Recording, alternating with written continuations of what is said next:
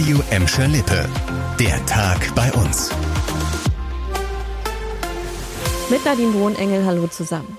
Sechs Mitarbeiter im Gelsenkirchener Callcenter Avedo wollten einen Betriebsrat gründen. Daraufhin wurden sie gekündigt. Jetzt soll eine Strafanzeige wegen Behinderung von Betriebsratswahlen gestellt werden. Darauf haben sich die Gewerkschaft Verdi und die betroffenen Mitarbeiter verständigt. Die Männer und Frauen hatten innerhalb weniger Tage teilweise fristlose Kündigungen erhalten. Sie vermuten, dass ihr Plan, einen Betriebsrat zu gründen, damit zu tun hat. Unter den Gekündigten ist sogar eine hochschwangere Mitarbeiterin, hat uns Katja Arndt von Verdi gesagt. Die Dreistigkeit ist da natürlich noch mal eine Stufe höher tatsächlich. Also eine Hochschwangere einfach zu kündigen, zeigt natürlich noch mal, wie unbedingt der Arbeitgeber hier eine Betriebsratswahl verhindern will und wie unbedingt der Angst und Schrecken im Betrieb äh, verbreiten möchte. Das ist nicht haltbar.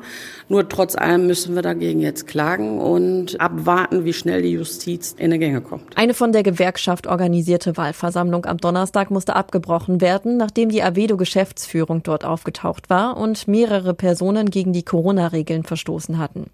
Der Geschäftsführer des Callcenters bezeichnete die Versammlung auf unsere Nachfrage als unkoordinierte und kurzfristige Veranstaltung, die ein massiver Eingriff in den Betriebsablauf sei. Zu den Kündigungen der Mitarbeiter wollte er nichts sagen. Das hätte so richtig ins Auge gehen können. In Gelsenkirchen-Erle haben drei Kinder gestern Abend Autos auf der A2 mit Kastanien beworfen. Zeugen hatten die Aktion an der Autobahnbrücke Kranger Straße beobachtet und die Polizei gerufen.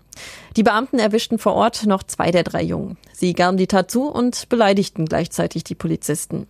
Danach wurden sie zurück in ihre Jugendeinrichtung in Erle gebracht. Die Gelsenkirchener Polizei weist nochmal darauf hin, dass das Werfen von Gegenständen auf fahrende Autos ein gefährlicher Eingriff in den Straßenverkehr ist. Schon kleine Gegenstände können schwere und sogar tödliche Unfälle verursachen. Wer heute Abend noch in Gelsenkirchen unterwegs ist, könnte einen Blick auf das offizielle UEFA-Euro-Logo der Stadt Gelsenkirchen werfen. Um Punkt 20.24 Uhr wird das Logo an verschiedenen Orten präsentiert.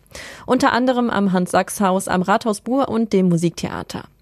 Zeitgleich wird das Logo auch im Berliner Olympiastadion enthüllt. Oberbürgermeisterin Karin Welke ist gemeinsam mit den Oberbürgermeisterinnen und Oberbürgermeistern der anderen neuen Austragungsstätte in Berlin, um das Gelsenkirchener Logo symbolisch in Empfang zu nehmen.